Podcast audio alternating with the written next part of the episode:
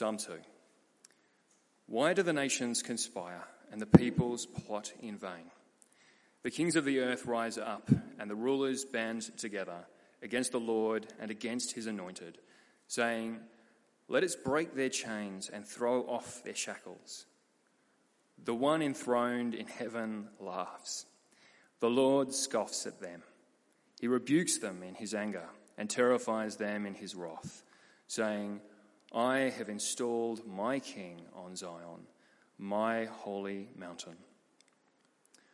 I will proclaim the Lord's decree. He said to me, You are my son. Today I have become your father.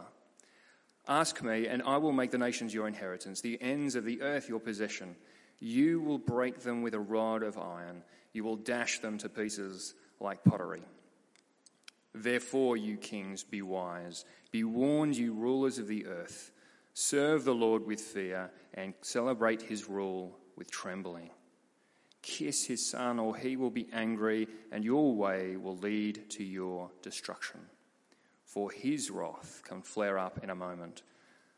Blessed are all who take refuge in him. And now we'll turn to 2 Samuel chapter 9, and we'll read verses 1 through 7. 2 Samuel 9 1. David asked, Is there anyone still left of the house of Saul to whom I can show kindness for Jonathan's sake? Now there was a servant of Saul's household named Ziba. They summoned him to appear before David, and the king said to him, Are you Ziba? At your service, he replied. The king asked, is there anyone, is there no one still alive from the house of Saul to whom I can show God's kindness? Ziba answered the king, There is still a son of Jonathan. He is lame in both feet. Where is he? The king asked. Ziba answered, He is at the house of Machir, son of Amiel, in Lo Debar. So King David had him bought from Lo-debar, from the house of Machir, son of Amiel. When Mephibosheth, son of Jonathan, the son of Saul, came to David, he bowed down to him to pay him honor. David said, Mephibosheth, at your service, he replied. Don't be afraid, David said to him, for I will surely show you kindness for the sake of your father Jonathan. I will restore to you all the land that belonged to your grandfather Saul, and you will always eat at my table. Now, going to chapter 10, we'll read verses 1 through 6. In the course of time, the king of the Ammonites died, and his son Hanun succeeded him as king. David thought, I will show kindness to Hanun, son of Nahash, just as his father showed kindness to me. So David sent a delegation to express his sympathy to Hanun concerning his father. When David's men came to the land of the Ammonites, the Ammonite commanders said to Hanun their lord, Do you think David is honoring your father by sending envoys to you to express sympathy? Hasn't David sent them to you only to explore the city and spy it out and overthrow it? So Hanun served, seized David's envoys shaved off half of each man's beard, cut off their garments at the buttocks, and sent them away. When David was told about this, he sent messengers to meet the men, for they were greatly humiliated. The king said, Stay at Jericho till your beards have grown, and then come back. When the Ammonites realized that they had become obnoxious to David, they hired 20,000 Aramean foot soldiers from Beth Rehob and Zobah as well as the king Maacah with a thousand men, and also 12,000 men from Tob. And now we'll turn to Romans chapter 5. And we'll be reading from Romans 5, 6 through 11.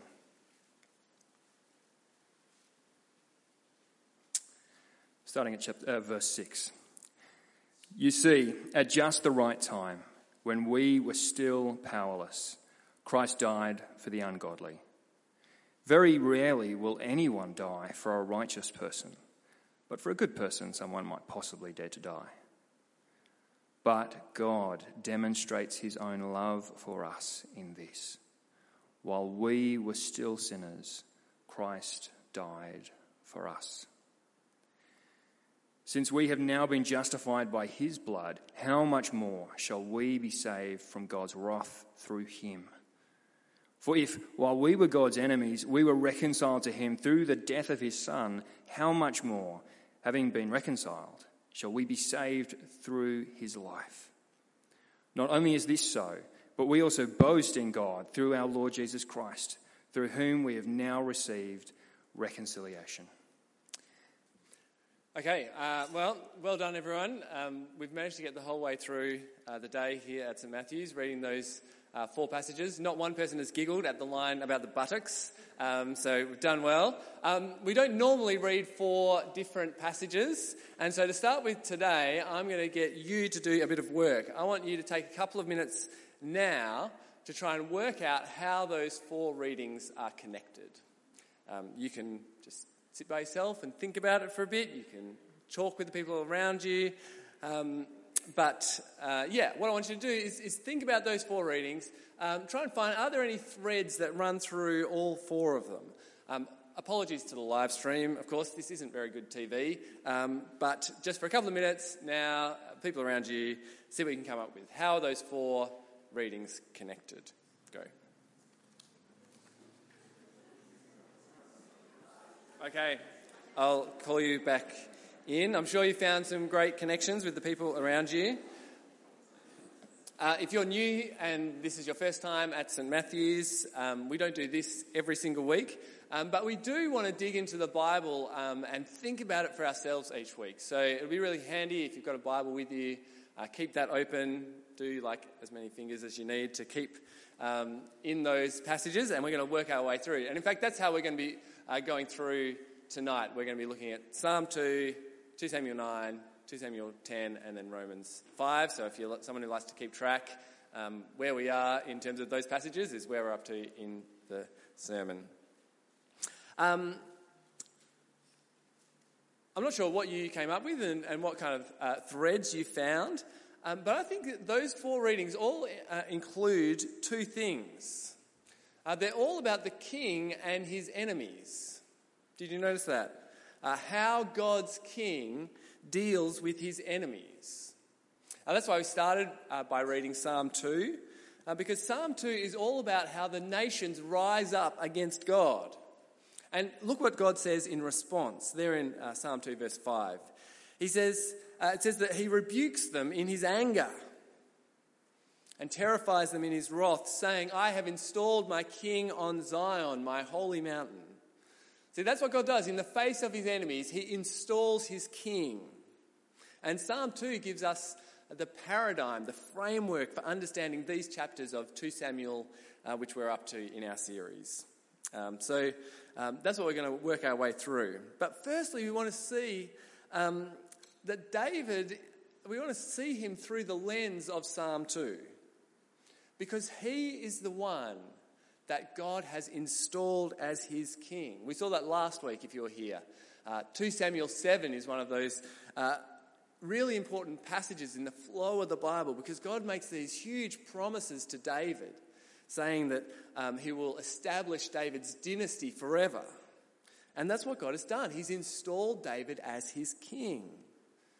And so now in 2 Samuel, chapters 9 and 10, we see David as God's king dealing with his enemies. And it plays out uh, just like Psalm 2. So let's dig into these stories of David and his enemies now. Uh, firstly, uh, 2 Samuel 9, Mephibosheth.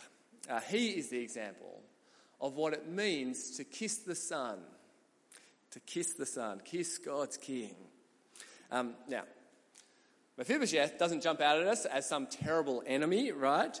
Um, but notice there in verse 6, he's Mephibosheth, son of Jonathan, son of Saul. Now, Saul was God, uh, David's enemy. Saul was the guy who chased him around trying to kill him.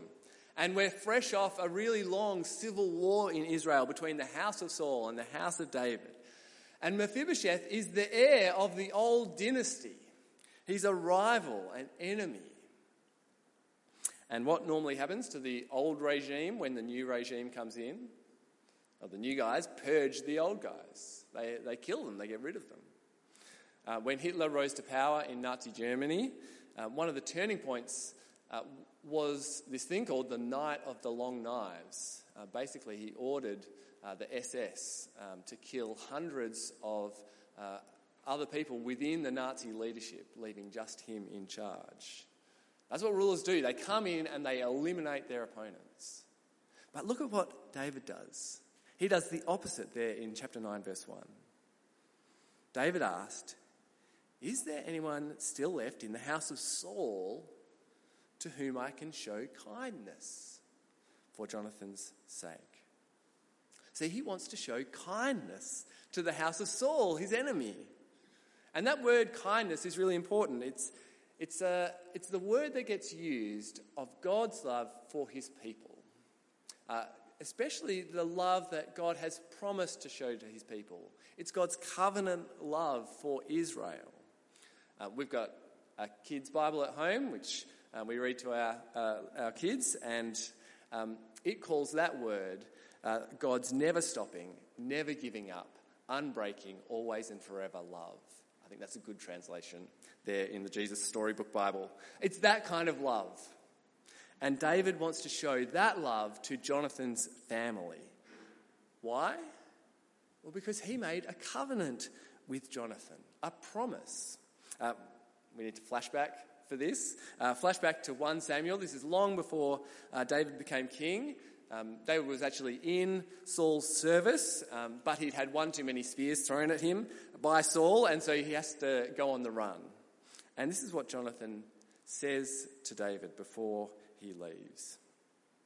He says, uh, But show me unfailing kindness like the Lord's kindness, as long as I live, so that I may not be ki- killed. And do not ever cut off your kindness from my family.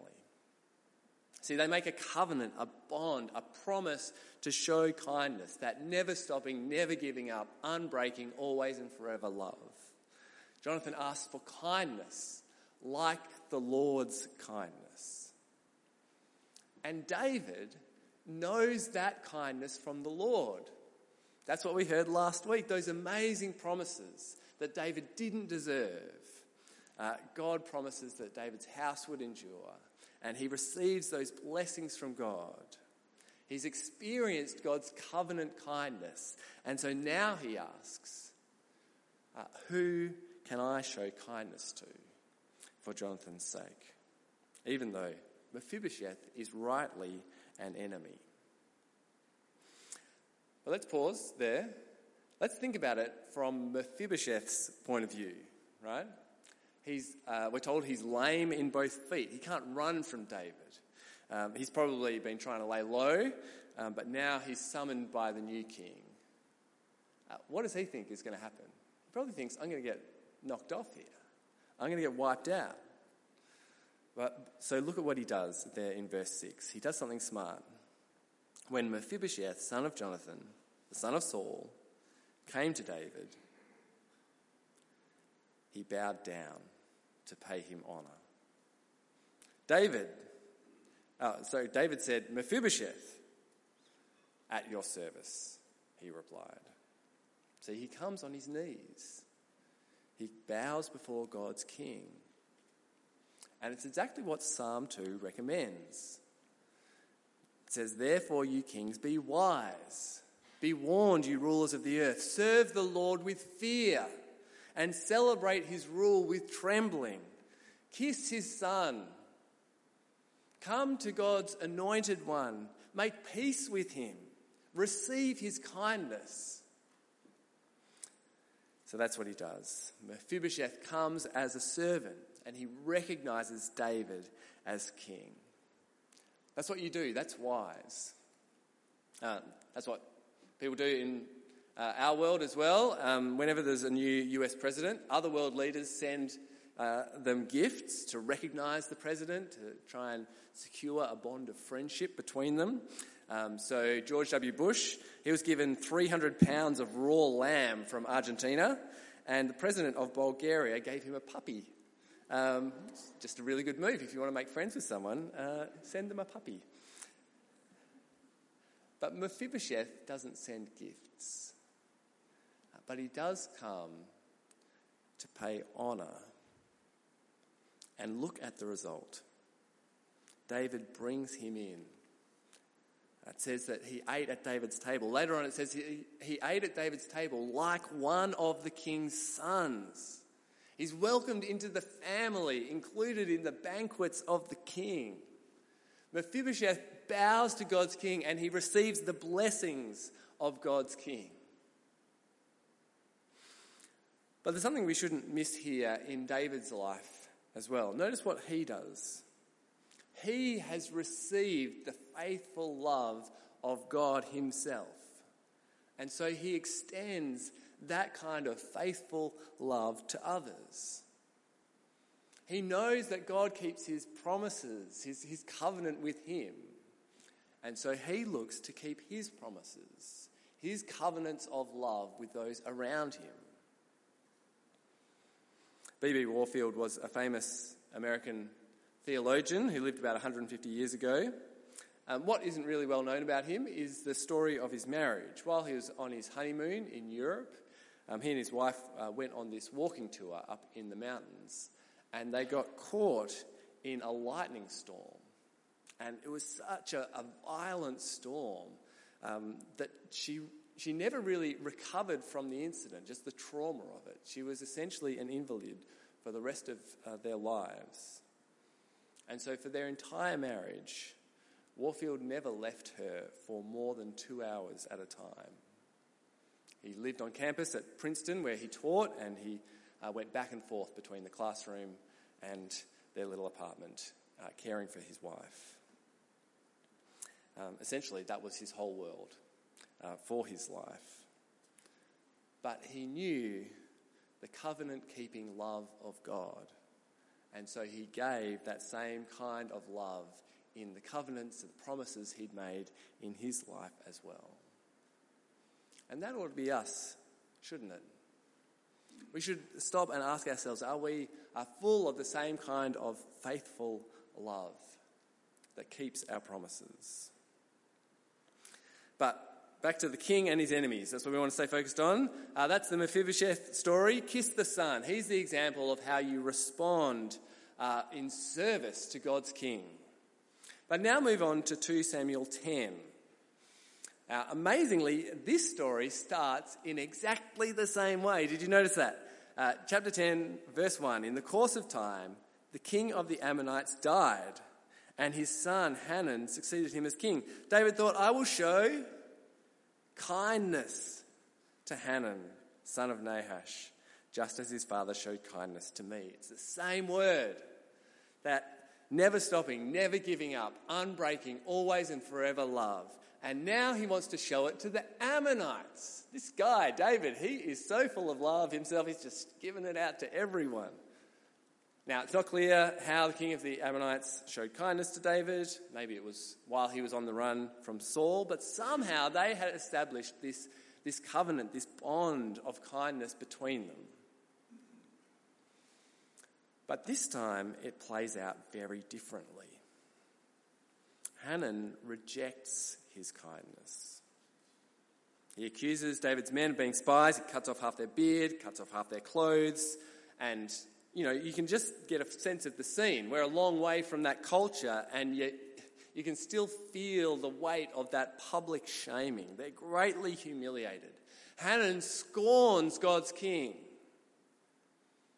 And it's exactly what Psalm 2 says. The, the, kings of the earth rise up and the rulers band together against the Lord and against his anointed. Which is what happens.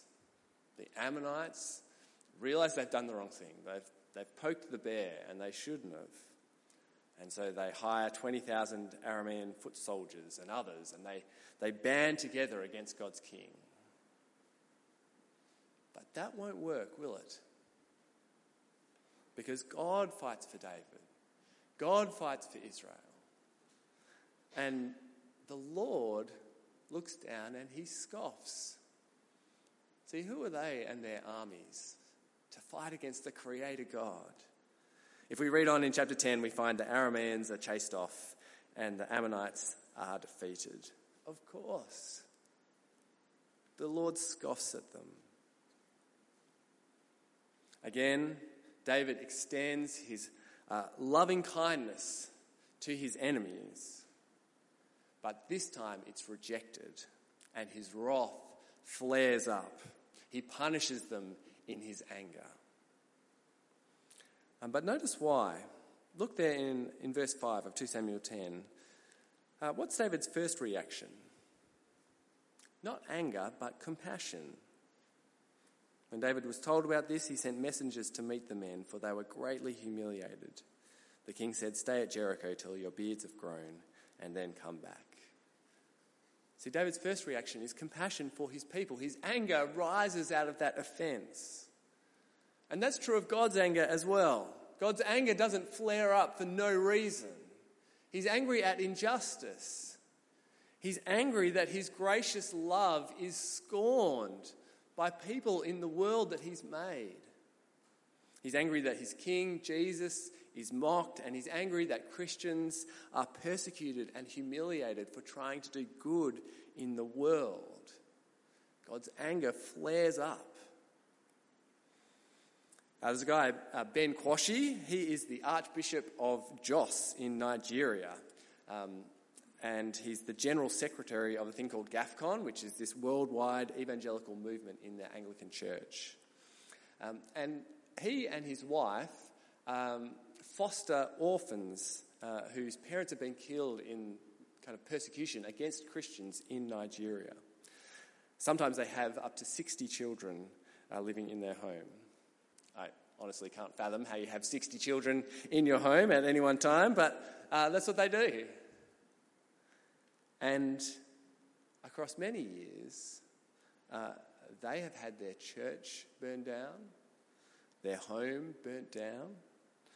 Uh, his wife, Gloria, has been partially blinded in these attacks. And God's angry at that. He really is. God is angry at injustice, angry that people who are trying to do good in the world are hurt and persecuted for it. And his king, Jesus, will bring ultimate justice for that. He has installed his king, and his wrath can flare up. I think um, that can be something of a comfort for us, though. See, just as David has compassion on his men, Jesus has compassion on his people. If you're someone who has suffered injustice, if you're someone who is mocked uh, for trying to do good, for trying to love God in the world, know that Jesus, God's King, has compassion on his people and he won't let injustice and oppression go on forever. 2 Samuel 9 and 10 are a study in how God's King deals with his enemies. See, he shows them loving kindness. And where that's embraced, then he welcomes them in, draws them into his family. And where that is rejected, then his wrath flares up. And the Lord scoffs at that opposition. And I have to say, that is our experience as well, isn't it? So turn to the New Testament. Uh, come with me to Romans 5, uh, that final passage. Uh, there in the New Testament, we find God's King showing that same covenant love. That same covenant love there in Romans 5. Who does he show it to? To enemies. To enemies. Uh, there in Romans 5, verse 8. But God demonstrates his own love for us in this. While we were still sinners, Christ died for us. While we were still enemies, we're like Mephibosheth, rightly counted as being set against God. But even then, even before we'd kind of come in service like Mephibosheth does, even before that, Jesus died for us, gives his life to welcome us into God's family. Because he's promised. He's promised that he will bless the world. And God keeps his covenant. And he loves those who are his enemies. Verse 6 says, It was when we were still powerless, We are just like Mephibosheth, you know, lame in both feet, completely unable to do anything about our own situation.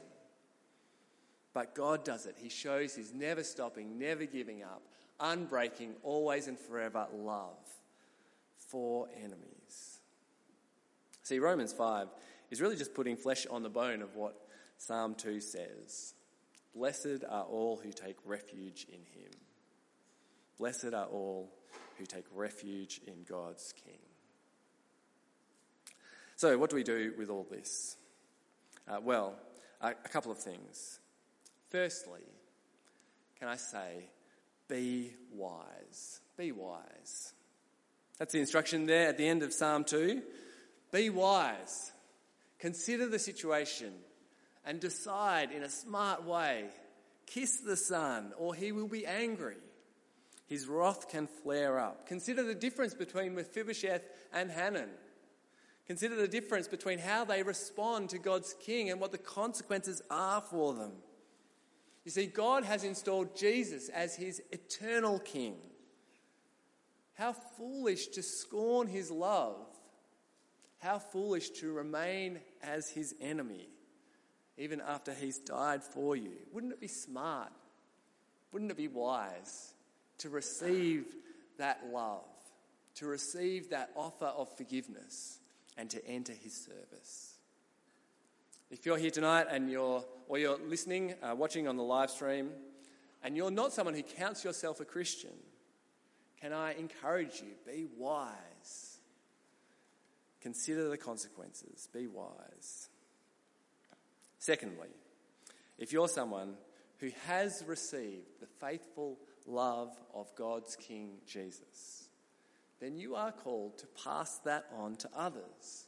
That's why Jesus calls us to love our enemies, because that's the kind of love that God has shown us. He loved us when we were his enemies. And so we're called to love those who we find difficult, even to love those who are set against us, to pray for people who persecute us or mock us, because that's the type of love that God has showered upon us. That's what David does. The source of his love is the fact that God has already shown his covenant keeping love to him, and so he passes it on, even to those who are his enemies. I want to finish uh, with a story uh, that captures something of both of those things together. This is a story from um, Trinity Theological College. They put out a kind of um, little magazine every quarter, um, just about things going on in the life of the college. And this is a story from a guy called Tony Walker. Uh, I went to college with Tony. He's a great guy. Um, and now he works in prison ministry here in WA. And this is what he wrote in that uh, article. He says this Richard was a lifer in Bunbury prison and a very angry man. Every time I came to Bunbury prison, he would tell me what a load of rubbish the Bible was. According to him, it was just a made up story from different people. I would say, God loves you. That I know because the Bible tells me so. Uh, Richard never changed his view, but we became good friends. Later, I left Bunbury Prison and did not see him. Uh, two years later, another chaplain told me that Richard had recently been baptized and wanted to see me. I asked him what had changed, and he replied that God had touched him. He told me that he knew everything I had said was true, but he was too angry to let God in. He is now at Casuarina prison running his own Bible study. Praise God. What a great story, hey? See, Richard was wise. Richard was wise. He turned to God's king and received that offer of welcome, of forgiveness, of inclusion into God's family. Uh, there in Bunbury Prison, Richard was wise. And he heard it from Tony, a guy who himself uh, knew the covenant keeping, faithful love of God for him in his life and so lived his life trying to pass it on to others. Uh, Richard was wise, and Tony passed on God's love. Let's do the same.